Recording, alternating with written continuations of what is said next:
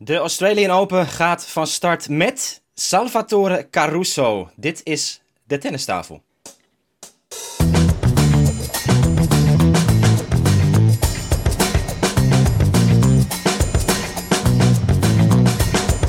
Please take your seats quickly, ladies and gentlemen.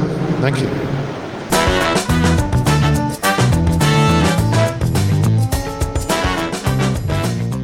Nou mannen, leuk om jullie weer eens eh, te zien na bijna twee maanden tijd. Wel op uh, afstand nog steeds. David en Stefan, we zijn uh, terug bij z'n drieën. Misschien dat veel luisteraars denken, hey, er is een nieuwe stem bijgekomen. Maar uh, ja, ik ben dan dus Abe Kuil en ik sluit mij aan bij de inmiddels door de wol geverfde David Avakian en Stefan Kok. Om het verder te gaan hebben over alles wat met de Australian Open te maken heeft. En een uurtje, anderhalf uur geleden bekend geworden. Novak Djokovic moet toch naar huis. Dus ja, die hele aflevering van vorige week, die hoeft u niet meer terug te luisteren als u dat heeft gemist. De hele tijdlijn die is neergezet door, de, door David en Stefan over, uh, over de zaak Djokovic. Want, hadden, hadden we ehm, eindelijk een beetje lijn in die podcast zonder jou? Ja, nee, het ging wel Ja, lekker. onze rust is voorbij. Ja, precies. Het ging wel goed, alleen ja, hij moet, eh, hij moet naar huis. En ja, einde oefening dus. Een einde van een kwestie die uh, gevoelsmatig... Volgens mij zei het ook al in die aflevering uh, daar vorige week, van het duurt al een maand bijna. Hij moet naar huis. Het is afgelopen. Geen verrassing toch meer? Het had mij op dit moment meer verrast als het anders was uitgepakt, laat ik het zo zeggen. Ja, toen dat eerste beroep um, succesvol was van Djokovic in die aflevering, dachten jullie wel van nou, hij gaat nu blijven. Toch? Allebei. Ja, maar dat was meer op een, vond ik, op een soort van vormfout. En niet zozeer dat hij Ja. alle rechten had om daar te zijn. En toen later, na die uitzending, zat ik nog eens over na te denken. Kijk, als het nu het in handen komt van die minister. Kijk, die minister is natuurlijk voor het volk van Australië. En die heeft niks met tennis te maken verder. En als hij sowieso voor misschien wel politiek gewin. Zou het natuurlijk heel sterk zijn om Djokovic weg te sturen. en het Australische volk te beschermen, als het ware. Waardoor hij er heel krachtig uit kan komen, zo'n minister. Dus dit zou je eigenlijk ook wel op die gronden aan kunnen zien komen. En we wisten dat die eh, minister gewoon het recht behield, hè? Om Djokovic ja, op basis van de wet gewoon alsnog het land uit te zetten, dat visum in te trekken. En heeft dat ook gewoon gedaan. Ja, Zijn mening is niet veranderd. klopt. En ja, goed, wat ik heel raar vind is dat er natuurlijk een hele andere wending aan is gegeven aan die zaak. Maar daarover straks wat meer. Die vormfout klopt in, eh, ja, wat je zei. eh, Dat hij natuurlijk gewoon te weinig tijd had gekregen om zijn zaak eh, rond te maken. Eerst dat verhaal van die 20 minuten. Maar volgens mij uiteindelijk ging het erover dat hij om half negen ochtends was er een deadline. Dat hij tot die tijd had om het allemaal rond te krijgen. En om kwart voor acht werd de beslissing genomen van... Nee, het is klaar en we gaan je in dat hotel vastzetten. En dat dat dus de reden was dat hij toen werd vrijgesproken. Maar ja, toen dacht ik ook van ja, kijk, die minister, in feite de zaak zelf is dus nog gewoon overeind. De zaak zoals ze hem in het begin hadden aangekondigd van je mag het land niet in vanwege die en die argumenten allemaal. Dus puur vanwege dit stomme foutje werd het gecanceld. Dus ik dacht van ja, als je dit gewoon weer opnieuw aankaart, is klaar. Alleen wat er is gebeurd, punt 1 natuurlijk vijf dagen eroverheen gegaan. En het is gewoon een hele nieuwe zaak geworden, eh, David. Jij hebt natuurlijk iets meer een rechte achtergrond, dus ik kan het beste uitleggen. Maar de, de argumentatie werd in één keer heel anders vanuit de overheid. Ja, het hoofdargument in deze laatste zitting was gewoon het feit dat zij nu vinden dat Djokovic eh, in het land houden, hè, dat dat zou betekenen dat die antivax-beweging eh, daar helemaal vleugels van krijgt. Want Djokovic die staat dan op als een soort icoon, als een soort held eh, daarvoor. En dan krijg je een hele ja, bevolkingsgroepen die denken, oh ja, dat is onze man. En dat is niet iets wat je wenst op dit moment in Australië, waar het hartstikke slecht gaat. Dus om te voorkomen dat dat gebeurt, hebben ze Djokovic dus zeg maar aangemerkt bijna als een soort staatsgevaarlijk in die zin. Dat is het argument geweest. En dat is dan de reden dat hij het land zou moeten verlaten nu. Dus dat is een meer een materiële reden ten opzichte van zeg maar die eerdere vormfout. Nou, het eerste verhaal was natuurlijk, je mag het land niet in met als reden dat je de laatste zes maanden positief bent getest. Dat was de eerste kwestie. Ja. En goed, ik vind het raar dat, of tenminste, ja goed, ik, nogmaals, ik kom niet uit de advocatuur of wat dan ook. Maar ik vind het wel opvallend dat dat dus in één keer gewoon werd genegeerd. En dat het in één keer over deze hele nieuwe boeg werd gegooid, eh, wat jij zegt, David. Ja. Wat is de reden daarvoor? Vind jij het ook niet gek dan of zo? Of? Ik denk dat ze gewoon gekeken hebben naar de dagen na die vorige zitting. Hè, wat is er gebeurd? En toen hebben ze gezien dat dit een beetje is gaan ontploffen. Hè? Dat die hele antivaxers op gaan staan. Dat er allerlei demonstraties werden gehouden en zo. En dat ze zich toen op die meest recente gebeurtenissen hebben gericht. Wat inderdaad, daar ben ik met je eens, dat is raar. Mhm. Want op het moment dat ze die beslissing namen, speelde het nog helemaal niet zo. Nee. Ik heb het gevolgd, die zitting. Eh, Jij ook, denk ik. Stef, jij lag misschien nog te slapen daar eh, in Italië, waar je nu bent. Maar eh, het was boeiend, maar inderdaad eh, vreemd. Kunnen we niet omheen. Nou, ik heb weinig geslapen, maar ik heb niet eh rechtbank eh, gekeken. maar wat vind jij van die hele kwestie, Stefan? Hoe het dan inderdaad zo in één keer is omgezwaaid in andere argumenten en zo? Ik vind dat Tennis Australia heeft gewoon geblunderd aan alle kanten. Die moet je kwalijk nemen, vind ik. Ik vind ook dat Novak Djokovic gevaccineerd moet worden. Ik zei net ook tegen mijn vrienden hier, er zijn misschien 2 miljard mensen op de hele wereld gevaccineerd. Het gaat allemaal prima, weet je. Het is geen experiment, dat vaccin meer. Het is gewoon echt, weet je. Maar goed, dat staat er los van. Dan hadden we al deze discussie niet gehad. Maar ik denk, hij heeft zich aan zijn kant wel aan de regels gehouden die hij heeft gepresenteerd gekregen vanuit Tennis Australia. En toen hij eenmaal daar was, ja, werd het eigenlijk uit handen genomen van, van een tennistoernooi. En werd het een politieke kwestie. Ja, en die heeft hij verloren, terecht.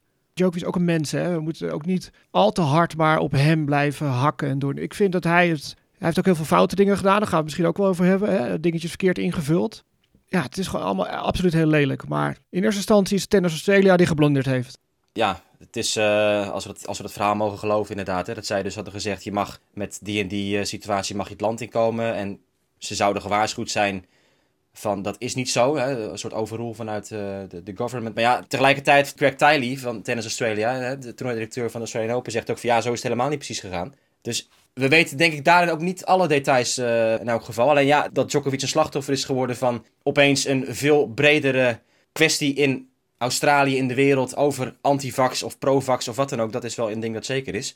Maar het is ook zo, David, volgens mij, wat ik heb gehoord, is doordat ze het over die boeg hebben gegooid, is het ook veel moeilijker om als tegenpartij, dus de advocaten van Djokovic, om dat dan onderuit te halen. Omdat dus dan, ja, te bewijzen dat het niet zo is. Ja, en dat is dan ook precies de reden waarschijnlijk waarom ze dat gedaan hebben. Dat ze hebben gekozen voor die nieuwe boeg. In plaats van het oude verhaal, zeg maar, uh, uitbreiden.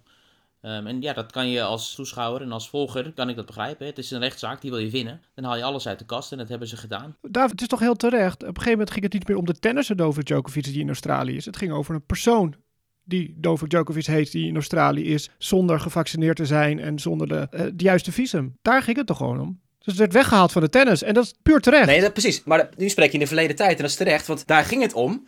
En op basis daarvan was het ook gewoon volgens mij een inkopper dat hij dan weg moest zijn. Want dat waren gewoon de regels en daar voldoet ja. hij niet aan. Klaar. Dus dat het in één keer, ja, echt zo'n, hij het icoon wat je zegt David, van die antivax en die moeten we weg hebben, want hij wordt levensgevaarlijk. Ja, ik vind dat eigenlijk complete onzin uh, zelf. Want um, ja, dat kan je naar alle kanten uitleggen. Kijk, dat hij nu weg moet, dat is ook weer een, misschien een soort steun in de rug juist voor die hele beweging. En uh, oh ja, en weet je, we hebben helemaal geen vrijheid meer als je geen vaccinatie hebt of wat dan ook. Ik vind dat, dat Djokovic hier erg wordt gebruikt en misbruikt voor iets wat hij niet is. Want laten we wel zijn, hij heeft nooit in de openbaarheid geroepen van... joh, neem dat vaccin niet en uh, het is allemaal troep en wat dan ook. Nee, in tegendeel. Hè? Hij heeft toen bij die toernooien die hij zelf organiseerde bood hij het aan, Klopt. al die vaccins. Dat weet ik nog heel goed. Dat ze daar, al die spelers, die konden daar zelfs naar keuze. Alle vaccins waren daar beschikbaar. Het is gewoon een persoonlijke keuze voor hem dat het voor hem niet goed is, dat vaccin. En hij heeft nooit inderdaad gezegd dat anderen dat ook niet Nou, en sterker nog, hij heeft het nooit zelf gezegd dat hij niet gevaccineerd was. Hij heeft het altijd heel geheimzinnig gehouden. Dus Djokovic heeft daar zelf nooit echt een thema van gemaakt. Dus daarom vind ik, kan ik me voorstellen als je nu Novak Djokovic bent, dat je denkt van ja, kom op hé.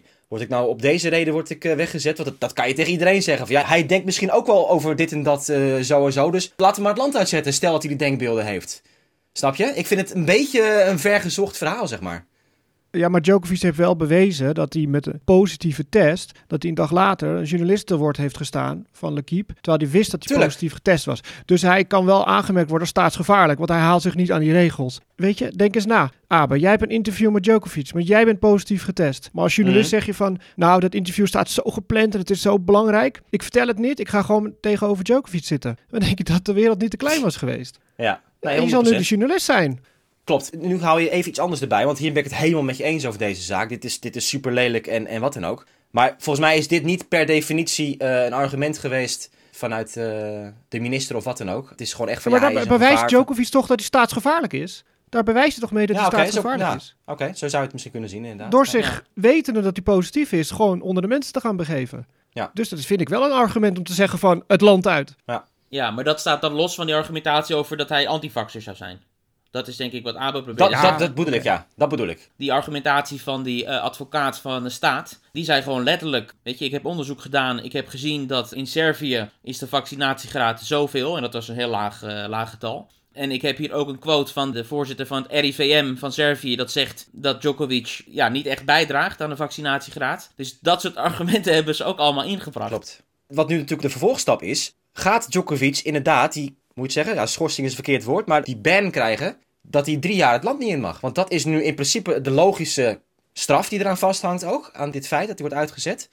Ja, ik kan me persoonlijk niet voorstellen dat het wordt gehandhaafd. Dat ze echt zeggen van ja, drie jaar lang mag je nu echt niet binnenkomen. Want er zijn dus ook uitzonderingen voor om dat ehm, te veranderen. Maar dat is natuurlijk wel ook een groot thema nog wat eh, gaat spelen als dit eerste nieuws wat is bezonken. Nou ja, misschien wilde hij wel helemaal niet meer naar Australië.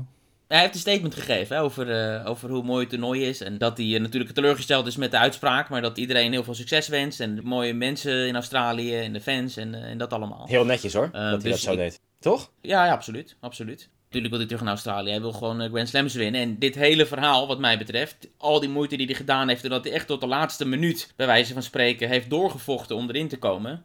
dat geeft aan dat hij voor niets zal wijken om Grand Slams te winnen. hij gaat echt tot het bittere einde. Want er waren heel veel mensen die zeiden van... hou nou de eer aan jezelf, ga weg, weet je. Dan kan iedereen, de rest van de tenniswereld, ook gewoon door met het toernooi. Nee, Mhm. niks ervan. Hij heeft gewoon eh, gevochten tot het niet meer kon. Wat zou jij doen, Stefan? Nou ja, kijk, dit gaat hem ook niet in zijn koude kleren zitten natuurlijk. Hij heeft echt wel wat meegemaakt, hè. In zo'n, eh, ja, dat de hele wereld over je heen valt in zo'n detentiehotel. En ja, kun je ook gewoon rancuneus zijn en zeggen van, weet je, zoek het uit. Jullie willen me niet, dan kom ik niet meer, want volgend jaar is hij ook niet gevaccineerd. Ja, dat is, dat is het punt inderdaad, denk ik. Ja, dat hij eh volgend jaar weer dezelfde regels krijgt en dat hij er ook niet binnenkomt. ik probeer er een beetje over na te denken. Weet je, als je nu zelf Djokovic was en je zit daar en je voelt die druk van het land. eh, Ga je dan door of ga je naar huis? Ik kan me voorstellen dat hij daar ook wel zelf mee heeft geworsteld met de hele kwestie natuurlijk. Van ja, eh, dus heel zoveel mensen willen me niet. En, maar ja, wil ik, wil ik toch voor mezelf echt puur kiezen? Of ehm, creëer ik misschien toch een beetje sympathie door dan nu maar ook, hoe zeg je het, het gevoel van het land eh, te waarderen, te respecteren? Ja, maar die collega's wilde je ook niet. Je spelers wilden Nee. hem ook niet. Maar ja, Djokovic wil zijn records. Ja, oké, maar dat hij de fitnesszaal eh, binnenliep en dat het ijzig stil werd en iedereen naar de grond keek terwijl Djokovic langsliep. Weet je, wil je in zo'n ja, wereldje blijven leven en je werk doen, weet je? Dat is echt, hij heeft heel, er is heel veel stukken gegaan de laatste paar weken. Ja, ik kan dat bevestigen wat je zegt. Ik heb eh, gisteren, eergisteren met, eh met Tellen gebeld. Toen een beetje vooruit te blikken op zijn eerste ronde. En, en hij begon er zelf over, over dat Djokovic-verhaal ook. En inderdaad, hij zegt op het moment dat hij de gym inliep... of op het moment dat hij de kleedkamer inliep... dan wordt het gewoon meteen echt stil. En iedereen die houdt zich een beetje in en zit een beetje naar hem te kijken. Hij zei ook dat hij er ontzettend slecht uitzag. Vooral de eerste paar dagen echt van uitgeput. En hij zei, ja, ik begrijp het ook volkomen. Ik snap niet hoe hij slaapt op dit moment met al die dingen eh, Mm. die spelen. En ook helemaal niet dat geknuffel en zo, weet je, op zich best wel kent van Djokovic. Dat hij een beetje eh, grapt met, eh, met anderen en zo om zich heen. Niets daarvan. Echt omringd in een soort cocon met zijn eigen team alleen. Maar het is natuurlijk ook het feit dat hij gewoon vijf dagen, wat is het, vier, vijf dagen heeft getraind daar nu in, in dat stadion. En er zijn beelden van gemaakt en foto's. Het is natuurlijk echt krankzinnig. En dan, dan mag je nu toch weer op, oppoepelen. Ja, je zou er bijna een eh, real, real life soap van kunnen maken. Gaan we het bruggetje nu al maken? Nee, nee. Bruggetje komt te vroeg, Stef. Ik Oh. weet dat Oh. jij een vlucht moet halen, maar het bruggetje komt te vroeg. Ja, mijn vliegtuig gaat zo. Oké. Oh, nou, Nee, want er zijn wel meerdere spelers toch die wat hebben gezegd. Het is niet alleen Tellen geweest. Tsitsipas had nog een opmerkelijke eh, quote. Hè, dat hij zei van, eh, ja, Djokovic die volgt een beetje zijn eigen regels. En eh, veel van ons komen een beetje als, als sukkels eruit. Was nog ook wel een opvallende mini-sneer. En Nadal die natuurlijk openhartig was. Die zei, ik heb ontzettend veel respect voor de persoon Djokovic, voor de speler Djokovic. Maar ehm, ik ben het op veel vlakken gewoon niet met hem eens. En dit is zo'n moment. Wat zijn de regels in Nederland eigenlijk? Als je nou in Rotterdam met de wildcard wil spelen straks? Dat er geen publiek mag komen. Djokovic in de house, geen publiek. Dit wordt natuurlijk nu overal waar hij wil gaan spelen, wordt dit een zaak. Toch? Nou ja, afhankelijk van die regels van het land. Overal moet, moet hij dat goed gaan uitzoeken. En ja, wordt het toch weer spannend voor hem, denk ik, als hij ergens wil gaan spelen. Nou ja, hij heeft kennelijk dus geen medisch lijden of onderliggende problemen waardoor hij die vaccin niet kan nemen. Dat heeft hij niet ingevuld op die medische vrijstelling. Het ging puur om die besmetting die hij van genezen is. Nou ja, En natuurlijk de grote vraag die nog niet is beantwoord is van, wat je vorige keer ook zei, eh, David, 10 december was de deadline om aan te melden. Hij gebruikt een test van 16 december, positieve test, om zich toch nog aan te kunnen melden voor de Australian Open. Dat, dat hele verhaal is ook nog steeds niet beantwoord. Van, hoe, hoe kan dat nou in hemelsnaam dan? Dat ze dat hebben geaccepteerd. 10 december was toch de deadline? Dan is toch gewoon die hele kwestie is eigenlijk al gewoon, had helemaal niet moeten mogen spelen volgens de regels. Maar dat is een deadline vanuit eh, Tennis Australia, toch? Ja, nee, maar goed, maar dat maakt niet uit. Ja, maar dan kunnen ze doen wat ze willen. Dat snap ik wel, maar dat was hun, hun regel al. 10 december deadline klaar. Hij gaat zich aanmelden op 16 december met een positieve test nog. Dus wat je ook daaruit kan afleiden is: oké, als hij niet positief was getest, dan had hij dus waarschijnlijk niet meegedaan, want dan had hij sowieso die exemption eh, niet gehad. Hè, want vanuit Tennis Australia was het wel een regel dat je de afgelopen zes maanden dus positief mocht zijn blijkbaar. En het land in. Dus dan was er geen plan B. Als hij niet positief getest was, dan had hij überhaupt niet in aanmerking gekomen. Wat ook een raar verhaal is natuurlijk. Dat hij het dan al uh, zich erbij had neergelegd. Dus hij is een week te laat, is hij ineens positief. Gaat hij zich nog aanmelden en wordt hij nog toegelaten. Dat is ook gewoon steeds een heel gek verhaal. Zeker.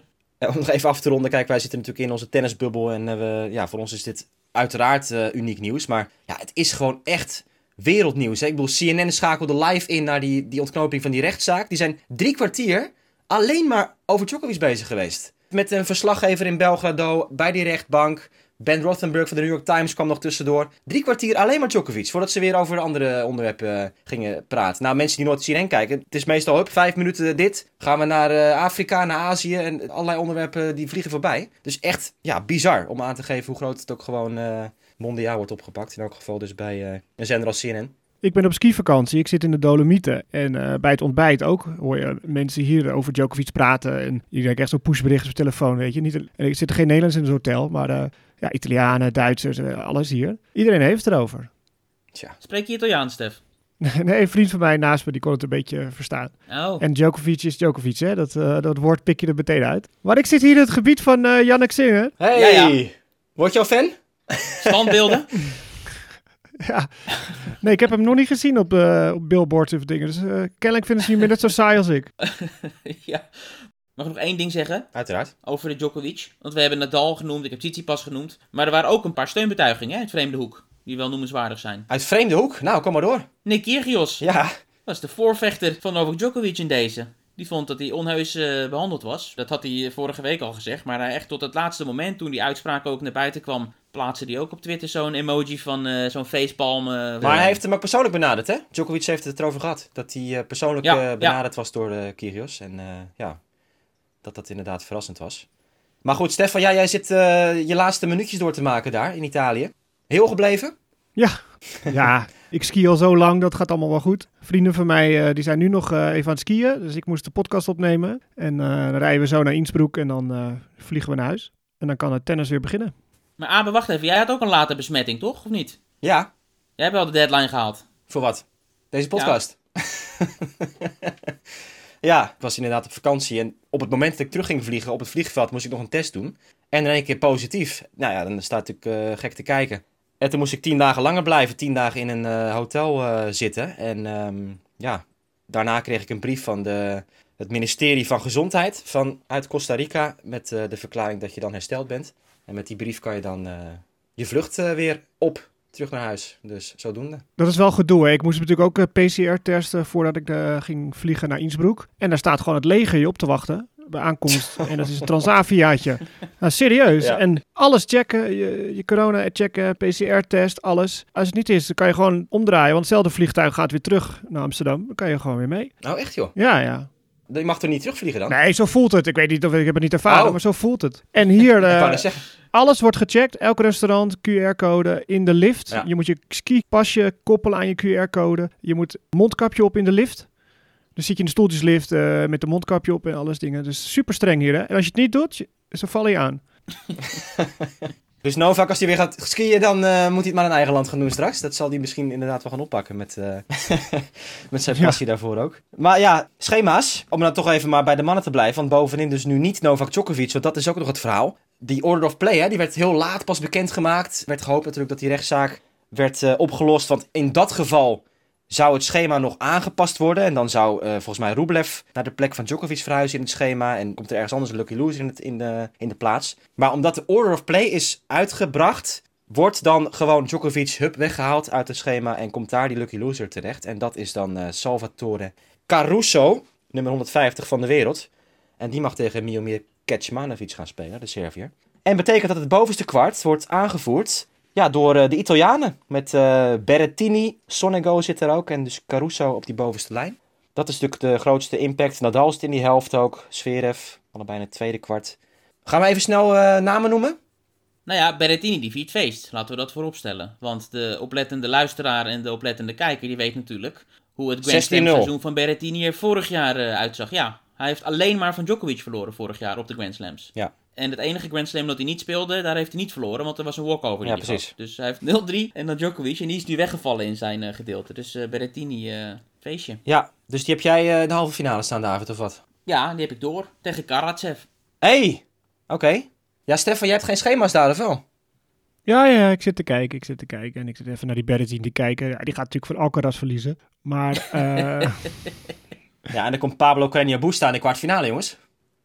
Wat zeg je nou? Ik zeg, Pablo Carreño Busta komt daar in de kwartfinale. Oh, die heb ik niet eens gezien in het schema. Die Ja, nee. ja, ja. En eh, tegen Gael Monfils. Monfils die gaat nu in dat kwart van Djokovic door. En dan hebben we halve finale Monfils tegen Zverev. En Karatsev gaat de kwartfinale halen. Jij hebt Monfils Zverev. Ik heb Berrettini Karatsev. En jij, Stef? Jij hebt? Alcaraz Nori? Oh nee, dat kan niet.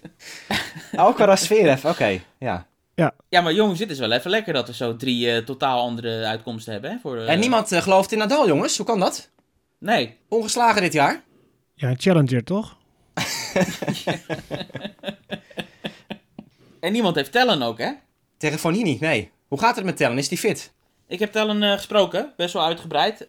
Het is eh, wat het is, zegt hij. Ik heb eh, echt last en na elke sessie die ik doe ehm, heb ik gewoon een reactie. En het is een ontsteking op het bot. Dat wordt dagelijks eh, behandeld door fysiotherapeuten. En hij heeft, hij heeft wel wat oefensetjes kunnen spelen. Mhm.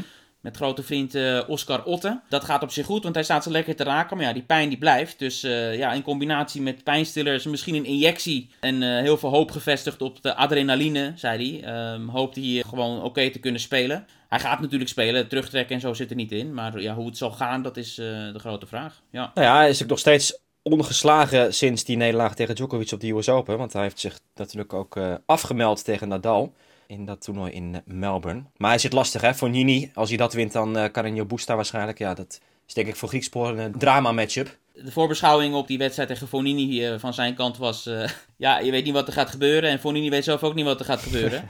en hij, eh, hij beaamde ook... ja, ik gaf hem een beetje een voorzetje... dat Fonini inderdaad een van de meest begaafde... meest getalenteerde spelers is op de Tour. Weet je wat wij natuurlijk ook vaak wel zeggen. Meest getalenteerde spelers, jij dat nou of niet? Of was dat... eh, Dus eh, nee, het- hij ziet ook in dat het een zure, zure loting is. Maar eh, hij gelooft wel dat hij kan winnen, eigenlijk. Hm. Dat, nou, was- dat is het, eh, wel uit. het belangrijkste waar het ook allemaal mee begint natuurlijk. Ja, toch even die namen uithalen die we allebei ver hebben komen, David. Karatsev. Vorig jaar was de grote doorbraak als qualifier halve finale gehaald toen. En nu dus weer eh, voor jou bij de laatste vier. Ja, omdat hij gewoon eh, waanzinnig staat te spelen, zo vlak voor het toernooi. Ik weet niet of jullie die wedstrijd, eh, die finale tegen Murray ook hebben gezien. Ja, dat vond ik echt bizar. Het is niet normaal. Klopt. Af en toe zit je te kijken, denk je, als je als leek zit te kijken, denk je, dit is de beste speler eh, van de wereld. Zo staat hij af en toe eh, te tikken. Ja. Het is gewoon niet gewoon. Nee, maar je zag het ook aan Murray zelf. Hè? En zeker in die tweede set, toen ging hij toch een beetje jagen op een rebreak. En ja, die vechtlust die kwam er nog meer uit. En hij leek echt te denken van, ik ga hem nu ombuigen, die partij. En dan steeds van die slopende punten. En dan kwam hij er niet doorheen. En dan werd hij weer stapsgewijs teruggezet, verloor hij het punt weer. En je zag hem ook zo kijken op een gegeven moment van, ja, dit, dit kan helemaal niet. Stefan, jij vindt hem ook wel goed, toch? Ja, hij is supergoed. Maar ja, je weet wel wat je krijgt. Dus dat is niet heel verrassend. Als het loopt, dan heb je gewoon geen, heb je niets in te brengen, weet je. Dan kan je wel weten wat eraan komt, maar je komt gewoon niet achter die bal. Ja. Mhm. Ik heb hem dus winnen van, eh van Nadal. Ja. En Zverev die gaat eh, trouwens verliezen van Shapovalov. Ja, daar zat ik ook over te denken. Dat, eh, maar ik dacht toch over vijf sets dat het Zverev hem wel, wel gaat winnen. Stef, nu moet jij opstaan. Jij hebt aangegeven dat Chapo eh, jouw man is dit jaar. Mhm. Ja, maar het jaar is lang. Oh, oké. En Tanasi Kokinakis, tweede ronde tegen Nadal misschien. Dat is echt wel een eh, geweldig verhaal geweest. Eh, het was ook nog op Eurosport een paar keer te zien, die eh, optredens van de Australiër. Die eigenlijk met Kyrgios vroeger het gouden duo was. Hè? Dat was de voorspelling. Dat natuurlijk daarvoor Tomic, die een paar jaartjes ouder was. Maar toen kwam eh Kokinakis Kyrgios, die tandem op. Wonnen samen bij de junioren Wimbledon. Kokinakis volgens mij drie finales gehaald ook in de single bij de Grand Slams bij de junioren. Ja, zijn eerste titel gepakt. Zeven jaar lang van de ene blessure in de andere gerold. Ranking helemaal weg. eh, depressies, opgaves. Of het stoppen van zijn carrière heeft hij meerdere keren aangedacht. Maar nu eh, viel alles samen in zijn eigen stad, Adelaide. Eerst een halve finale gehaald in de eerste week. En toen de week erop, diezelfde baan, won hij de titel. Van iemand die jij vorig jaar ook nog eh, op het vizier kreeg, eh, Stefan. Arthur Rinderknecht. Weet je het nog? Ja, jongen. Ja, ja, die speelde in Rotterdam. Die hebben wij van dichtbij mogen zien. Ja. Ik ben gewoon altijd een jaar te vroeg met al dat soort dingen noemen. ja. Ja, Sabalenka begint ook nu pas die 40 dubbele fouten te slaan, hè, in twee wedstrijden en zo. Ja, maar voordat we daar zijn, dan moet ik mijn vliegtuig halen. Dus die, eh, oh ja, ja, ja, ja, precies, ja. Je probeert even te rekken, ja. Nee, wie, had jij, eh, wie had jij in die half, Stefan? Ik heb Zverev in de finale. ja, ik heb eh Zverev als toernooiwinnaar. Oké, ja. Dat heb ik ook. David? Karatsev in het toernooi? Karatsev eh, finale, ja zeker. Oké. Maar waarom het vertrouwen in Zverev, Stefan? Ik heb eh, eerder ook gezegd, dit wordt zijn jaar. Ik denk dat hij eh, echt alles nu op een rijtje heeft in zijn hoofd en, eh, en in zijn slagen. Ik denk echt dat hij gaat oogsten dit jaar. Ja, je moet een keer die volgende stap zetten. Hè? Hij zit natuurlijk tegenaan Mhm. en hij wint wel grote toernooien, maar niet de slams. Dus hij heeft die ervaring van grote belangrijke wedstrijden winnen. Olympische Spelen natuurlijk te gek. Dus ik denk echt dat hij nu eh, mentaal klaar is om, eh, om daar door te gaan. En ik denk dat hij tegen Medvedev gaat spelen in de finale. Maar ik, ja, ik, ik verwachten dat Medvedev alles maar blijft winnen. Dus, dus ik ga voor Zverev, Medvedev finale en eh Zverev winnen. Nou, ik heb precies hetzelfde. En ook het verhaal wat jij zegt. Ja, hij wint de Spelen, hij wint de finals. Hij heeft gewoon die, laatste maanden van het jaar was hij zo constant. Dat ik ook denk dat Zverev toe is aan die volgende stap. Dus dat kunnen we kort houden. En natuurlijk bij de finals dat hij in de groepsfase verloor van Medvedev. En toen in de finale won hij ervan. Dus dat is ook nog een mooie mentale situatie die hij meeneemt. Als hij inderdaad Medvedev in de finale tegenkomt. Maar David, jij hebt een ander eh, scenario. Nee, wat ik zeg, Karatsev, hè. ik heb gewoon eh, dat gezien eh, wat die man uitricht. Mhm. En ik heb gewoon vertrouwen dat hij dat stoïcijns voort gaat zetten. Ja. En ik zie gewoon niemand, weet je, ja, natuurlijk, Nadal die is uiteraard in staat om dat te voorkomen. Maar ik heb gewoon nog niet zoveel vertrouwen in Nadal dat ik kan zeggen dat hij ouderwets, hè, als Nee. grote meneer, als, dat hij daar doorheen gaat komen. Want Karatsev die heeft eerlijk is eerlijk typisch het spel om met Nadal heel moeilijk te maken. Klopt. Nadal heeft in zijn persconferentie ook gezegd van, hè, dat, hij weet hoe de situatie is. Hij weet, ik moet gewoon nu accepteren. Ik zal meer fouten maken. Ik zal iets langzamer zijn. Hij zit gewoon niet in zijn optimale voorbereiding natuurlijk ook. Nadat hij zelf nog het eh, coronavirus had gehad. En na heel die voetblessure van vorig jaar heeft vijf maanden geen wedstrijd eh, gespeeld. En daarvoor ook al natuurlijk gekampt met die issues. Dus het zou opvallend zijn als Nadal in één keer eh, dat hele veld weet weg te vegen. Ook zonder Djokovic in zijn helft. Maar goed, Hoerkac vind ik nog wel een lastige in dat kwart ook. Die zou in de derde ronde tegen Karatsev misschien kunnen komen. En verder, ehm, ja, Zverev toch wel voor mij ook eh, de favoriet daar. In de onderste helft hebben we een kwart met Kasper Ruud en Tsitsipas. Ja, Tsitsipas ook een vraagteken hè, met zijn elleboog. Ja, maar hij blijft steeds zeggen dat het hartstikke goed gaat. Dat het allemaal eh, ideaal is. Dat hij zich beter voelt dan ooit. Dus laten we maar geloven als hij dat zegt. Geen reden toch om, om zichzelf die druk op te leggen. Dus het was makkelijker geweest hoor, om te zeggen van ja, het is allemaal nog onzeker. Ik weet niet of het wel eh, gaat lukken allemaal. Ja. Maar hij kiest ervoor om gewoon eh, all in te gaan. Ja, hij heeft nog niet echt eh, lekker gespeeld. Ik denk niet dat hij heel ver gaat komen eigenlijk. Maar ik heb Taylor Fritz in de kwartfinale daar. Goed, ge- goed gespeeld in de, Hop, in de Hopman Cup, in de ATP Cup. Een paar mooie zegens geboekt. Ja, vorig jaar natuurlijk al dicht bij die winst op Djokovic. Dat was de partij waar Djokovic met zijn buikspier voor het eerst last kreeg. Voordat hij toch het toernooi nog wist te winnen. En Yannick Sinner heb ik in de kwartfinale. Dus Fritz en Sinner met Sinner in de halve finale. Ja, sluit ik, me, Stef? sluit ik me bij aan. Ook eh Sinner in uh, halve finale. Nee! Die zit wel goed daar. ja. Stef gaat naar Italië! ja. Nee, ja, ik bedoel, ik ben groot genoeg om eh, daar overheen te stappen. Ik bedoel, Oké. ik vind hem supergoed spelen. Ja, het is een fantastische speler. Het is alleen niet mijn type speler waar ik een kaartje voor koop. Maar het is wel, wel heel goed wat hij doet. Dus eh, Ja. voor mij mag je die halve finale spelen tegen Medvedev. Oh, batterij is bijna op, eh, David. Ja, dat staat bij mij ook. De batterij van David is bijna leeg, staat er op het scherm. Dat is interessant. Ja, Eh, ja, mijn ook, maar dat is persoonlijk. Ja. Ehm, Oké, nee, dat even, komt goed. Dan gaan we zo regelen. even vaart maken. Ik heb uh, Oji Aliassim nog in de kwartfinale. In dat eh, kwart met eh Rublev en Cilic. Rublev ook eh, nog niet gespeeld dit jaar. Vanwege eh, COVID. Cilic trouwens, die is ook wel lekker te ballen. Eind vorig jaar eh, finale gehaald, titel gepakt. En eh, nu ook weer goed gespeeld in eh, Adelaide. Twee halve finales. Vind ik wel leuk. Finalist van 2018 in Melbourne, die toch weer wat eh, opklimt. Ja, Medvedev. Dat is eigenlijk een zekerheidje, toch? En? Botik. Maar Medvedev is daar wel een uh, zekerheidje, toch? Of niet? Of gaat hij nu in de derde ronde verliezen van Botik? Medvedev gaat de halve finale halen. Of hij dat gaat doen tegen Tsitsipas of Murray, dan moet ik nog even, Oh! uh, even. Kijk nou wat, jongens. Murray tegen Basilashvili, eerste ronde. Ja, Murray. Nou, zou onderweg wat uh, scharnieren verliezen, vrees ik. Maar uh, Zo. gaat het redden, denk ik. Nou, hij zit best wel goed eigenlijk, ja. Weet ik. En hij is voor het eerst terug sinds, sinds die wonderlijke afscheidsceremonie van hem. En hij won toch van Sinner eind vorig jaar nog ergens? In Wenen of zo, wat was dat? Kan wel, ja. Ja, we hebben een hele oplettende Italiaanse luisteraar die altijd scherp is op, uh, op de Italianen. Dus Dat zou de derde ronde kunnen zijn. Sinner tegen, eh, tegen Murray. Ja, Botik hè, tegen Stroef.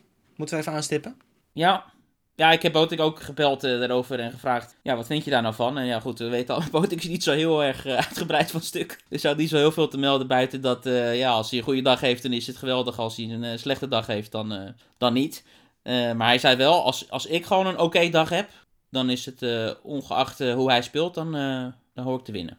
Nou, hij kan tellen vragen voor advies. Die won US Open van hem. Oh ja. Had hij nog niet gedaan toen ik me sprak. Maar dat zou hij absoluut, uh, ging hij even overleggen inderdaad. Als wint, dan moet hij tegen Hugo Humbert, nummer 29, geplaatst. En die wordt ook steeds beter. Dat is denk ik wel een, uh, een pittig potje. Maar ja, het zou natuurlijk fantastisch zijn als hij weer tegen Medvedev zou kunnen komen in de derde ronde. We hebben nog Medvedev, uh, Kyrgios in de tweede ronde misschien. Maar ja, Kyrgios heeft ook natuurlijk niet echt kunnen trainen. Net nog positief getest kort voor het toernooi. En mag pas net weer meespelen volgens mij überhaupt. Dus dat is wel jammer. Opmerkingen nog verder over de mannen, Stefan? David? Nee, ik wil uh, graag naar de vrouwen. En dan uh, kan ik okay. even mijn finale ja. geven voor de vrouwen. En dan kan ik hier mijn koffer verder inpakken. En ik moet echt naar het vliegtuig rennen. Leef je uit?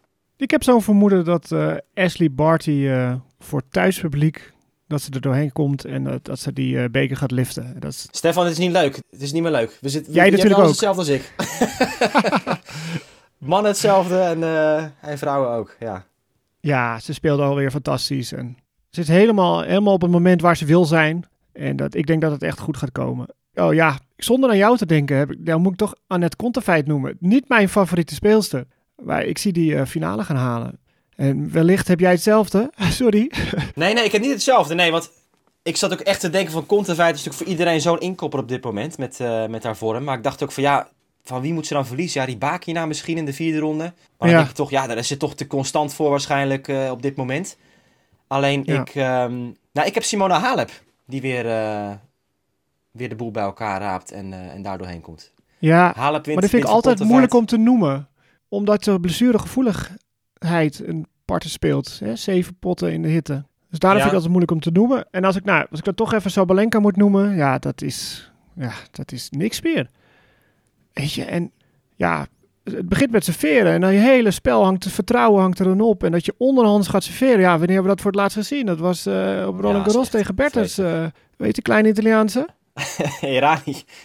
ja, dat was natuurlijk Ja, ja uh, was het nog wel eens een keer, hè? maar dat is dan om uh, andere redenen. ja, ja, precies. Ja, zelfs dit kon ze niet goed, hè? Dat was een topspin uh, ja. onderhandse service. Ja. Nee, maar het, het, toppuntje is dat die umpire vraagt op een gegeven moment... is alles oké? Okay? En zij zegt van ja, alles is oké, okay. het is gewoon een technisch probleem. Dan zegt ze dat tegen de umpire. nou ja, ja, het is echt triest. En ik moest ook gelijk denken van, we hebben natuurlijk vorig jaar een beetje door laten schemeren hoe, hoeveel zin we hebben in het vrouwentennis de komende jaren. Hè? Dat het lijkt alsof er een soort gouden generatie misschien aanbreekt. David heeft daar nog een groot verhaal over gemaakt, ook voor Tennis Magazine. Maar als je dan dit ziet, nummer 2 geplaatst, die onderhands gaat serveren, die geen service meer in kan slaan. Ja, dan, dan maai je natuurlijk dat hele verhaal gelijk onderuit. Ja, kan, absoluut. Het is toch echt zo'n zo'n beschadiging juist dan weer voor uh, dat hele vrouwentennis. Dat je zo'n topspeelster ja. hebt die gewoon... Ja, het begon trouwens bij de finals hè, vorig jaar. Dat ze, dat ze daar al met die service ging worstelen en uh, dubbele cijfers in de dubbele fouten haalde. Dan ben je coach, dan zit je daar te kijken. Ja, dan denk precies. Je, oh nou ja, ik God. Ja, maar je bent ook coach en je ziet eind vorig jaar heeft ze die problemen al. Je hebt twee maanden off-season. Vrouwen zijn eerder gestopt dan de mannen. Begint het seizoen en dan slaat ze 40 dubbele fouten in twee wedstrijden. Dat denk ik ook als coach dat mag toch ook niet? Dat je, dan, je hebt twee maanden de tijd om daar iets aan te doen. En dan staat ze nu al die dubbele fouten te slaan en zegt ze: het is een technisch probleem. Nou, lekker dan voor die coach. Die gaat nooit meer ergens ingehuurd worden. Ja, ja maar dat is toch belachelijk dan? Ja, is natuurlijk geen technisch probleem. Dat kan ze wel zeggen, maar dat is gewoon een soort gevoelsding. Mentaal die, probleem, heeft gewoon een mindere periode gehad en die is erin gaan geloven dat de service weg is. Techniek is, eh, is er altijd geweest, dat, dat moet gewoon even weer klikken. Maar ik wil trouwens even uh, opkomen voor de vrouwen hoor, in deze. Want jullie zitten nu te doen alsof dit een damesprobleem is. Ho ho. Wie, uh, wie weet nog uh, hoe Zverev stond te serveren twee jaar geleden? Nee, is ook zo. Maar het is wel... Die gaat niet onderhand serveren een halve wedstrijd.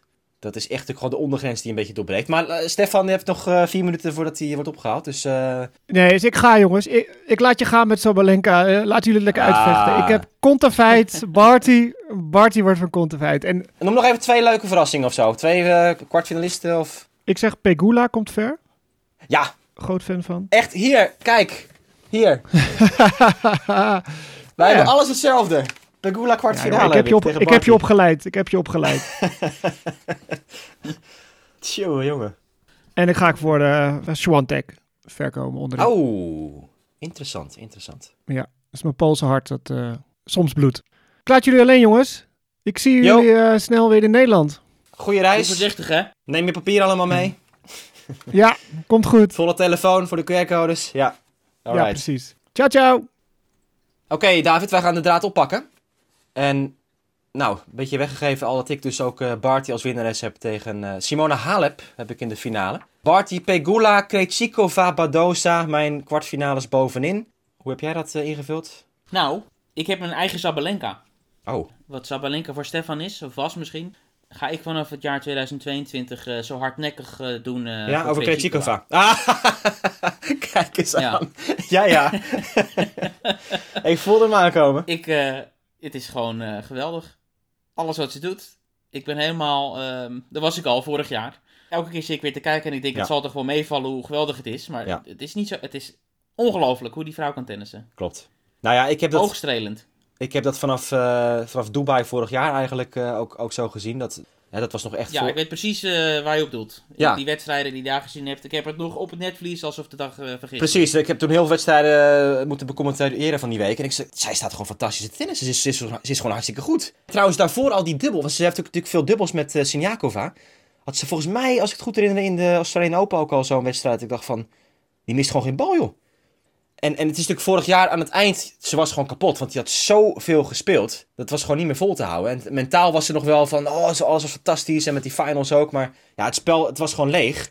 Ik ben ook super benieuwd inderdaad nu naar jaar 2, hè, hoe ze dat eh, opvolgt. Maar ik denk ook dat dat gewoon eh, wel, wel goed eh, blijft zitten met, met haar. Dus Tussen de oren klopt het gewoon. die souplesse in de slagen, hè. ze heeft gewoon de, de rust altijd in die Ja. slagen. Het is ook niet dat je denkt van, Ja, die blaast zichzelf op of zo, of op technisch vlak of wat dan ook. Dat het niet klopt. Dus ehm, ik kan me daar helemaal in vinden. Eh, ik heb haar in, Ja. de, in de kwartfinale ook. Maar dat ze dan nu wel verliest van Badosa. Want ik vind Badosa is echt de vormspeelster op dit moment. En die eh, heeft het ook weer laten zien natuurlijk eh, in... wat was het? Sydney, hè, geloof ik. Dat ze, dat ze won. ja daar hebben ze tegen elkaar gespeeld nog. Ja, precies. Dat was die marathonpartij ook nog uiteindelijk. Dus ik denk dat dat weer een confrontatie wordt tussen die twee. En dan zeg ik toch net weer even Badosa nu als eh, favoriete. Maar ik, ik, ik kan ook zo Krejcikova toernooi zien winnen inderdaad. Dat zou me helemaal niet Ja, ik heb, die, ik heb die ook zo staan hoor. Krejcikova, Badoza tegen elkaar. Maar dan heb ik Krejcikova. Ja. Die dan vervolgens van Osaka gaat winnen. Oh, ja. Dat dacht ik wel gedacht. Ook Ja, nog. dat jij ook Osaka weer eh, zou pakken. Ik heb dat niet gedaan, omdat ook Bencic in haar deel zit. En dat zou een derde ronde zijn. Dat is wel een soort angstkekener volgens mij. Ja, Ja, ja. dus dat is een eh, dingetje. En Bencic, Barty achter elkaar. Dan denk ik toch dat... ehm, ja, ik, ik denk dat dit gewoon het moment van Barty ook is. Die, die heeft eh, de laatste maanden vorig jaar natuurlijk niet meer gespeeld. Is weer helemaal eh, terug. Fit, eigen land. Lang en breed laten zien dat ze nummer 1 van de wereld is eh, als ze gewoon in vorm is. Of als ze gewoon speelt überhaupt. Tegen topspeelsters wint ze altijd bijna de laatste jaren. Iets van 17-1 of zo tegen de top 20 de laatste 18 keer. ja. Iets in die richting. Dus ik denk ook Barty ehm, haar moment nu. En dan ehm, ja, aan de andere kant eh, dus met, eh, met Halep die ik wel eh, weer eh, goede kans geef. Ik vond haar heel bescheiden Simone Halep. Dat ze zegt, dit jaar ze is weer fit. Ik wil terug naar de top 10. Ja, dat vind ik wel een beetje dat je de Ja. lat laag legt voor jezelf, toch? Met haar reputatie. Misschien is die kwetsuur zo ernstig geweest. Of was het zo moeilijk om daar weer bovenop te komen. Dat ze dit wel reëel vindt. Om niet meteen helemaal door te slaan. En Ja. weet je wat ik net zeg? Tsitsipas die kiest ervoor om meteen te zeggen alles is oké. Hmm. En Halep die kiest ja, de wat, wat logischere route. Door het een beetje te temperen allemaal. Ik heb daar wel begrip voor. Ja. Maar wacht even. Dat is... ehm Halep dat... Zie je, nee, ik heb in die sectie eh Conterfeit Muguruza. Ah, ja. Ik zat te twijfelen tussen En Muguruza en Halep. die dan wint. Dat was Ja. finale van de WTA Finals was dat. Ja, daar ga ik dan toch voor. En ook Conterfeit, weet je, die staat ongelooflijk te tennissen. Hey, hey, trouwens, Muguruza, eerste ronde. Dat is even wel leuk om in de gaten te houden. Tegen Clara Burel. Dat is een Frans talent. Ja. Die speelt goed hoor. Dus dat kan nog wel eens interessant worden. ja. Stevens eh, tegen Raducanu, hè? niet te vergeten, ook daar. Stevens gaat dat volgens mij dik winnen. Volgens mij ook, maar ja, het blijft wel zo dat het twee US Open kampioenen tegen elkaar zijn. Ja, Ehm, en Stevens die is, die is net getrouwd, hè? Dus die is misschien ook niet helemaal scherp. Misschien wat extra kilo's ook meedraagt. ja. Ja, het is in het verleden wel eens een issue geweest. Ja. Dat, eh, dat ze misschien af en toe niet helemaal afgetraind is. En ik kan me voorstellen dat het in een nahuwelijkse periode misschien eh, terugkeert. Dat Ja. probleem. Raducanu uh, wilde ik even aanstippen. Dat, uh, ja, dat blijft toch een wonderlijk verhaal. Enerzijds uh, verwacht je van de US Open kampioenen natuurlijk dat ze voortaan mee gaat draaien. Dat is de hoop misschien ook bij velen wel. Maar ja, het heeft al uitgewezen de afgelopen weken dat ze echt nog moet wennen aan de WTA-tour. En dat het echt iets op zichzelf staand was, dat toernooi in New York. En dat we niet moeten verwachten dat het nu week in week uit gaat knallen. Nee, maar ze heeft ook echt 1 en 0 eraf tegen Ribakina. En vorig jaar ook die laatste weken. Dat was wel erg matig hoor. Dus dat lijkt me sterk dat hij in één keer nu weer helemaal er staat. Daar moeten we ook niet moeilijk over doen. Het was natuurlijk zo'n explosie in één keer dat ze uit het niets dat die US Open wist te winnen. En zij is gewoon nog, zij is nog totaal niet volgroeid als, uh, als speelster. Dus dat, die zal dat niet week in week uit toch gelijk volhouden. Maar dat komt nee. wel weer goed. Dat komt wel nee. weer goed. Uh, Rus, hè? die staat er ook. Ja, precies. Arantje Rus tegen Zidansek. Ja. Ik had er ook even gesproken, Rus. allemaal voor, voor Eurosport trouwens. Al die, die mm. interviews die zijn daar terug te lezen op de website ja, oude bekenden. Ze hebben anderhalf jaar samen gedubbeld met elkaar. Ze kennen elkaar eh, door en door. Ze, gaf ook aan, hè, dat soort van voorbeschouwing, een soort analyse van het spel van Zidansek. Uh, speelt heel graag met voorhand en, en, en inside-out en inside-in en om de backhand heen lopen. Gaat ook naar het net en met dropshots af en toe. Dus, Halve finale Roland Garros, hè? Gedaan. Ja, maar Rust heeft natuurlijk een ongelofelijke wedstrijd gespeeld, hè? Een paar weken geleden tegen Kvitova met matchpoints. Ja die ze verloor. En, ehm, en, en ze was sowieso echt helemaal eh, blij met die hele week in Sydney. Want ze heeft naast die wedstrijd tegen Kvitova heeft ze getraind, heel veel. En ik vroeg, ja, wat zijn dan zoal je trainingsmaatjes geweest? En toen zei ze, nou, ik heb met Muguruza en met Ons Jabeur uh, getraind. Oh, kijk eens. Dus um, hè, die is op hoog niveau voorbereid uh, voor, voor het toernooi. Ook wel een goed teken, hè? Dat die, dus die grote namen met haar willen trainen. Dat is natuurlijk ook mooi, dat zo'n bevestiging van... hé, hey, dat is wel een serieus iemand geworden weer. qua ranking, qua niveau. Ja. Als je echt gewoon een stevige, pittige training wil, ja, dan ben je bij Alansje Rus aan het juiste adres natuurlijk. Ja, Die stopt absoluut, nooit. Ja. Eén ding wat ze nog wel aangaf, wat wel interessant is, is dat ze zowel in het offseason met haar coach uh, Alonso als met die spelers, dus met Muguruza en Ons Jabeur en zo, um, heel veel probeert te trainen op, op hoger tempo spelen. Hè? Ze Ah, ja. wil even wat meer tempo in de slagen, dus het is wel interessant om dat uh, te gaan volgen. Of dat Ja. lukt. Leuk, ja, het is eh, de nummer 29 geplaatst, Tamara Sidansek. Met eh, dank vooral aan die halve finale Roland Garros, want daarna heeft ze niet heel veel meer gedaan. Dus ik denk wel dat eh, op zich rust daar eh, misschien voor een kleine verrassing kan zorgen. Onderin, nou, eh, Stefan noemde daar Siontek. Ik, ehm, ik vind dat een soort wildcard tegenwoordig. Hè? Ze kan natuurlijk fantastisch tennissen, maar Ja, het is ook niet vaak, helemaal, hè? Ja. ook vaak gewoon heel matig. Dus ik durf dat niet, eh, niet op in te zetten. Ik heb ehm, Daria Kasatkina heb ik daar maar gepakt. Want die heeft al best wat goede potjes gewonnen dit jaar. Nou, begrijpelijk dat je die kiest. Die is gewoon in vorm. Ja. En dat is, eh, nou, ik wil niet zeggen iets minder het geval bij Swiatek, want zij heeft natuurlijk ook niet zo heel veel kansen gehad dit jaar nog om te spelen. En de kans die ze had, verloor ze van Barty. Dat kan gebeuren. Nee, dat is die waar. sets. Ik kies wel voor Swiatek, moet ik zeggen, Oké. in die, eh, in die sectie. Waar trouwens ook eh, misschien wel even interessant om heel kort bij stil te staan. Samantha Stozer, hè, die zit er ook in. Zeker. de wildcard. Die gaat stoppen na Ja. dit toernooi. In de single, hè? Gaat ze stoppen. Ja, Ja, het is eigenlijk al een paar jaar in de single dat we niet echt heel veel meer van haar vernemen. Maar ehm, ja, eh, wat is het? Nummer 4 van de wereld geweest, die US Open gewonnen. Roland Garros finale ook nog. Ja, absoluut. En ehm, Ja. ja. dat was natuurlijk altijd een, eh, wel een unieke speelster met die kickservice en super fit. eh, dat was haar reputatie, dat ze altijd zo afgetraind was en echt een op- en top professional. Dus ja, echt wel een boegbeeld van een generatie die ook afscheid neemt. Ja, een beetje generatie Serena eigenlijk, hè? Natuurlijk, iemand uit die tijd die, eh, Ja. die nu ook wegvalt. Nou, ze versloeg Serena op die US Open finale die ze speelde. Ja, dat eh, is inderdaad een mooi, eh, mooi moment om nog even aan te stippen. Die, ehm, die laatste Australian Open van Samantha Stozer. Juist ook het toernooi waar ze altijd een beetje door het ijs zakte, is, is streng gezegd, maar ook wel waar. Mentaal was ze Ja. eh, altijd erg aangedaan voor het spelen in eigen land. Dat leverde toch wel te veel druk op de schouders van Samantha Stozer over het algemeen. Dus dat was vaak wel een beetje sneu om te zien. Maar het is het kwart van Arina Sabalenka natuurlijk. En nou ja, ik heb alle hoop opgegeven dat dit een eh droomtoernooi gaat worden voor Sabalenka. Stefan zelfs ook. En wat denk jij, David? Dan is het klaar, toch? Dan is het klaar, ja. dan heb ik niks meer toe te voegen. Weet je, als ze niet kan serveren, dan kan ze niet winnen. Punt. Dat is eh, het hele verhaal. Ik heb eh Maketa Vondrosova in de halve finale. Absoluut. Ja, Olympisch zilver. En eh, natuurlijk eh, de laatste wedstrijd tegen Kiki Bertens gespeeld. Ook eind vorig jaar heb ik nog een paar potjes gezien van dat ik denk van ja, dit... Ze wordt wel completer en stabieler ook. Dat is ook zo'n speelster die heel flegmatiek kan zijn. En eh, ja, van die, van die wegwerpwedstrijden ook wel eens ertussen heeft zitten. Maar dat wordt minder. En ik Ja. vond ook dat ze op tempo beter aan het worden is. En dat zeg je natuurlijk bij de Olympische Spelen al.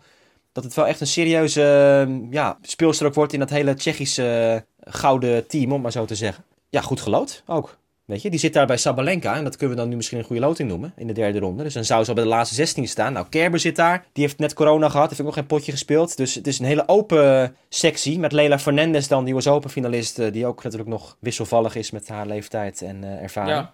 Dus het is een gouden kans, denk ik, voor eh, Van Drosova om daar echt eh, door te komen. Ja, goed punt. Ik had er niet zo naar gekeken. Maar nu je ook eh, inderdaad de loting erbij pakt. En inderdaad Kerber niet helemaal fit. En die speelt bovendien tegen Canepi, die eh, beroemde reuzendoder is. Ja, Ik had bijna de Canepi in de, in de kwartfinale. Maar goed, die is inmiddels ook Ja. 44, geloof ik. Dus dat houdt er van een keer op. Ik heb dan, dan Shiontek van Drosova en dat wint Shiontek dan toch wel, denk ik. Oh, maar wel in de kwartfinale heb je, heb je Van Drosova. Eh, ja, want ze verliest van Conta. Wat zeg ik? Conta. Ik heb Kont opgeschreven, maar het moet natuurlijk feit zijn. Die is gestopt. ja, die is gestopt, ja. Nee, Conta feit. Die wint van, eh van. Wat krijg je dan? Conta feit uh, Krejcikova, dames en heren. Oh, En er kan er maar één de beste zijn. precies. En dat is Krejcikova. Dat dacht ik al. Nou, leuk. Ik zou het leuk vinden als, eh, als ze Ja. wint. Ja, ik, ik vind het gewoon... Je wordt zo vrolijk van die Krejcikova. Vind ik. Als je... Weet je, die... die ja, gewoon echt het, het genot dat ze uitstraalt. Van dat ze ook altijd zo bij die interviews... Dan gaat ze om zich heen staan kijken. En met die, met die grote ogen en die blik van... Weet je... Zij waardeert zo erg dat ze daar staat. En dat is natuurlijk het voordeel van als je wat later doorbreekt. Je hoort natuurlijk ook vaak die verhalen wel van... Hè, ook, een, ook een Osaka als ze een jonge, jonge Grand Slam wint. Ja, ja, weet je, achteraf het besef was nog niet echt aanwezig wat ik had gedaan. Weet je, als je op zo'n leeftijd al zo'n titel pakt. En dat zie je dus aan de andere kant bij spelers die dan later hun eerste titel winnen. In dit geval Krejcikova. Ja, die, die weten van... Jarenlang was het werken en, en in haar geval zelfs de hoop al opgegeven van dat het ooit iets zou worden met die enkelspelcarrière. Dus die ziet het echt als een ehm, onverwachte doorbraak. Ja, dat vind ik mooie, mooie verhalen. En het is eh, altijd leuk als je die emoties echt kunt aflezen vanaf eh, de gezichten van spelers. Dus nou, Krejcikova, we gaan het allemaal eh, bekijken. Ik heb dus Halep in de finale die verliest van, van Barty. En nog één hele belangrijke naam niet genoemd. Eentje. Ja, Ariana Hartono. Zeker. Ja, die heb je ook gesproken, toch of niet? Ja, heb ik uh, inderdaad ook gesproken. Was een persconferentie, was wel leuk. Uh, razend enthousiast. Sowieso heel wel bespraakt. Heeft natuurlijk die hele. Nou, natuurlijk, ik weet niet of de mensen dat weten, de luisteraars. Maar die heeft een heel verleden in het Amerikaanse college tennis. Aan de Universiteit van uh, Mississippi heeft ze daar gespeeld. En de titel daar gewonnen. De NCAA Championship. En dat is best wel een uh, big deal daar. Als je dat doet. Dat is zo groot dat je daarmee eigenlijk een wildcard verdient om aan de US Open mee te doen. Ja. Mits je Amerikaans bent. Ja, uh, dat ja, is het probleem voor haar. Zij won die titel. Maar omdat ze dus geen Amerikaans uh, is. Ja, krijg je gewoon niet die wildcard. Ja, dat een jaar, een jaar of drie geleden of zo, hè? was dat uh, toch? Wanneer was dat? Ja, was wel een tijdje geleden inderdaad. Ze is 25 en beleeft nu haar doorbraak. Ze heeft uh, eind vorig jaar uh, is een beetje begonnen op de WTA-tour. In Luxemburg maakte ze haar debuut. Daarvoor uh, ja, wat jaren ITF-tennis gespeeld. En nu staat ze hier dan. Ineens de eerste keer in de, in de kwalificaties van een Grand Slam toernooi en uh, meteen raak. Drie keer in drie zetten gespeeld in de voorrondes. En ze gaat nu uitkomen tegen ja, een hele zware tegenstander, dat wel. Amanda Anisimova. Tja. Die ook al een toernooi heeft gewonnen hè, eerder deze, ja. deze maand. Dus ja. die is ook in goede doen. Nou, wonderlijk. Tweede Nederlandse naast Daranska Rus uh, erbij. Ja, en het was natuurlijk een, uh, een bijna derde geweest. Want Indy de had twee matchpoints in haar laatste kwalificatiewedstrijd. En we hadden Zo, vier ja. Nederlanders in die laatste kwalificatieronde. Met Hartono dus die het heeft gered. Uh, Hogenkamp niet. Ook in drie sets uh, verloren. Jesper de Jong die verloor in twee sets. Die had wat minder in te brengen. Maar ook heel netjes dat hij die derde ronde heeft gehaald trouwens. En er zijn dus, ja, um, ja we worden in één keer overdonderd door steeds nieuwe successen in Nederlandse ja. tennis joh. Met Griekspoor en uh, Botek natuurlijk vorig jaar. Waar we dit toernooi met veel interesse naar gaan kijken. En nou ja, Hartono. Wie weet. Uh, kan we ook wel een paar mooie jaren op WTA-niveau gaan, gaan behalen. Dat zou erg leuk zijn. En dan zijn we nu een beetje rond, denk ik, met onze schema's. Ja, ik heb gewoon een algemene opmerking hoe, hoe leuk het is hè, bij die vrouwen. Ik heb het even geteld en jullie zijn altijd dol erop als ik met cijfers ga strooien. Maar ik, ik, vind het wel leuk om het even te noemen. Ja. Dat we 14 Grand Slam kampioenen, 6 ex-winnaars en 6 ex-nummers 1 uh, in het schema hebben bij de dames. Ja, dat is daar toch bomvol met geweldige speelsters. Nou, en de laatste 10 jaar ongeveer is er volgens mij ook elk jaar wel, of misschien één of twee jaar niet, dat er een nieuwe halve finalist steeds doorbreekt, of finalist in uh, Melbourne. Had, ja. Het gaat helemaal terug naar die tijd van Bouchard en Stevens. En uh, nou ja, goed, laatst jaar natuurlijk Kenin, die uh, wist te winnen. Ja. Brady, vorig jaar finale, met Mugova halve finale ook. En zo is er elk jaar volgens mij één Ja. naam, Lucic Baroni, schiet me nog even te binnen. Zo'n oude speelster toen, eh, die eh, ineens Ja. weer helemaal opleefde na heel lange tijd. Zo is het, ja. En het is een opvallend contrast met het mannentoernooi nu. Waar zeker nu Djokovic weg is. ja, het aantal grote kampioenen beperkt is tot één. Hè, met Nadal is de enige. Bizarre statistiek ook, hè, daarmee uh, verbonden. Nadal is uh, voor de eerste keer in zijn hele carrière dat hij een Grand Slam gaat spelen zonder Djokovic en Federer. Oh ja, jongen, jongen, inderdaad, ja. Is nog nooit gebeurd. Andersom natuurlijk wel, omdat Nadal redelijk Klopt. vaak afwezig is geweest. Ja. ja. Maar andersom is dit voor hem de eerste keer. En om nog maar meteen een statistiek erbij te gooien die echt mijn mond open doet vallen. Dit is de eerste keer sinds 1999 dat Federer en Djokovic, althans niet één van die twee tenminste, meedoet aan een Grand Slam toernooi. Ja, ja, ja, ja, ja. Ja, dat zijn bijzondere tijden. En uh, ja, Nadal één keer gewonnen maar natuurlijk in 2009. En dat daarmee de enige oud-winnaar in het toernooi ook. Ja, bizar. Waarschijnlijk een, uh, een grote kans weer voor natuurlijk... Uh, of ja, sowieso een grote kans voor andere spelers om nu wat te bereiken hier. En ja, vorig jaar natuurlijk Djokovic die van Medvedev won in de finale. En zoals gezegd, Brady, verrassende finalist bij, bij de dames met Naomi Osaka, hè, die toen nog de titel wist te pakken. Dat was voor alle Ja, het begin van een knotsgek jaar voor haar toen. Ja. Ander nieuws. Um, alles wat er dit jaar gaat gebeuren op de tennis tour. Hebben we eindelijk het bruggetje van het begin van de uitzending. Mensen die daar nog steeds in spanning op zaten te wachten, denken: waar gaat het nou over? eindelijk komen we erop terug. Ja, er werd al regelmatig over gespeculeerd de afgelopen maanden. En vanwege de geweldige serie die is gemaakt op Netflix, Drive to Survive, over de Formule 1. Nou, wij hebben er een hele uitzending bijna aan gewijd. Drive to Survive richting Australië was een paar uitzendingen geleden de, de kop van ons. Maar dat, uh, dat, ja, dat was gewoon een geweldige uh, documentaire reeks. Um, en die loopt nog steeds door trouwens. En toen werd er al vaak gespeculeerd van ja, moeten we dat uh, in de tennissport ook niet een keer proberen om zo eens te, te lanceren. En nou, ik zag eerst al een tijdje terug dat Netflix iets met golf ging doen. Dacht van potverdorie, wordt weer, weer afgetoefd door, door golf. Maar um, ja, toen in één keer ook het bericht. De ATP, WTA en de vier Grand Slams werken allemaal mee aan zo'n serie over de tennissport. Achter de schermen. Dat is denk ik voor, de, voor het tennis een uh, enorme doorbraak. Voor het uh, massapubliek. En ja, want wat het met de Formule 1 heeft gedaan is echt uh, gigantisch wat ik heb begrepen. Dat het zoveel nieuwe, zeker in Amerika, nieuwe fans heeft opgeleverd. En dat zou in de tennissport natuurlijk ook alweer een, een wens zijn die al langer leeft. Om in Amerika ook weer een grote marktaandeel te vinden. Dus dit is een mooie kans, denk ik.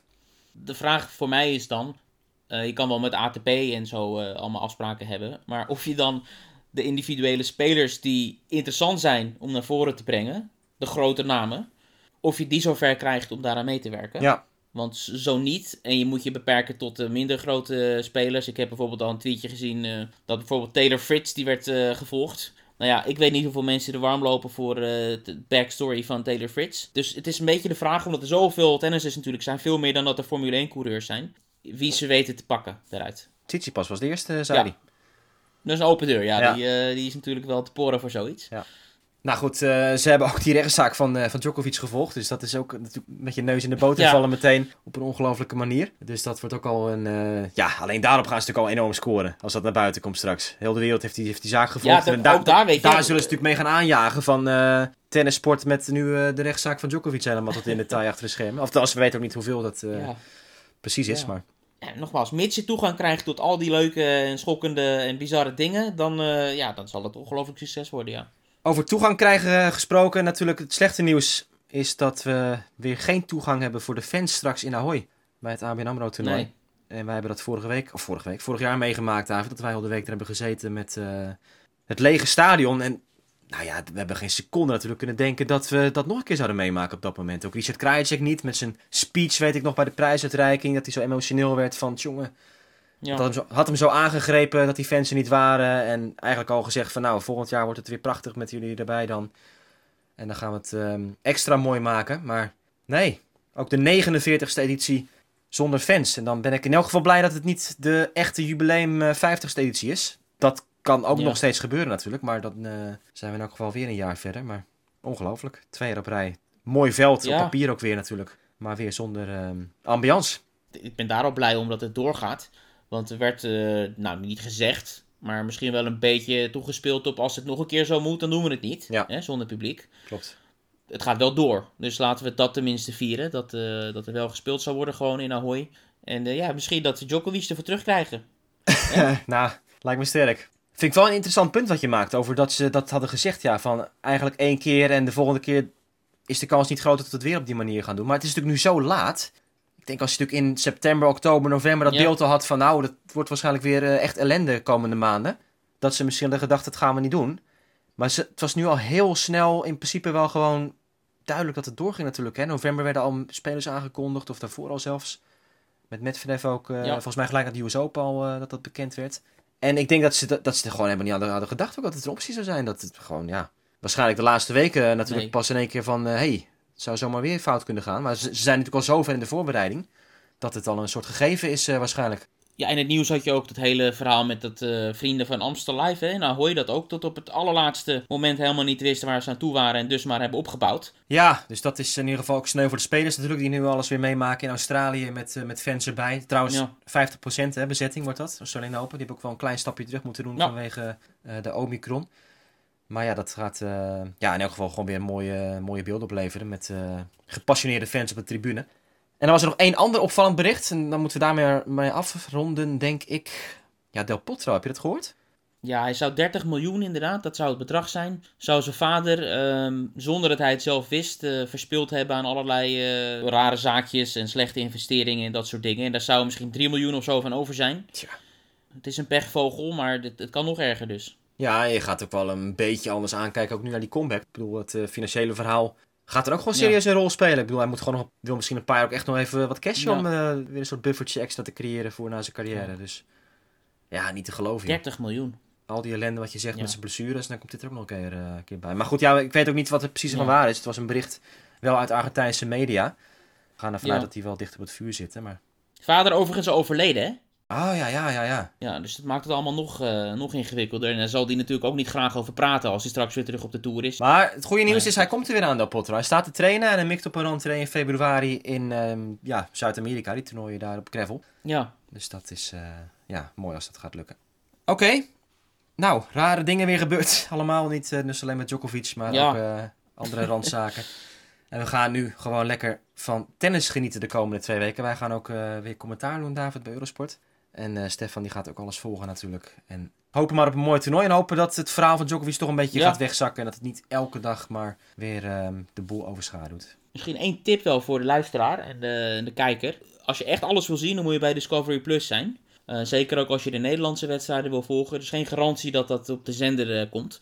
Dus als je dat echt niet wil missen, Discovery Plus, abonnementje. Goeie promo, David. We zijn, eh, we zijn weer lekker bezig Hè? geweest. Dank allemaal voor het luisteren. en veel kijkplezier komende twee weken met waarschijnlijk eh, lekker vroeg de wekker zetten steeds. Dat gaan wij zeker doen. Wij, eh, wij slapen met, zes uur naar bed ongeveer, hè, steeds. Wij. Iets in die richting. Ja, Want ja. wij zitten lekker in in de nachten natuurlijk alles bij te houden. En elke dag afwisselend qua tijden dat we precies moeten werken. Maar we doen het met veel plezier. En dat is ook zo met het opnemen van deze podcast. Bedankt nogmaals voor het luisteren. En tot gauw weer voor de volgende aflevering van De Tennistafel.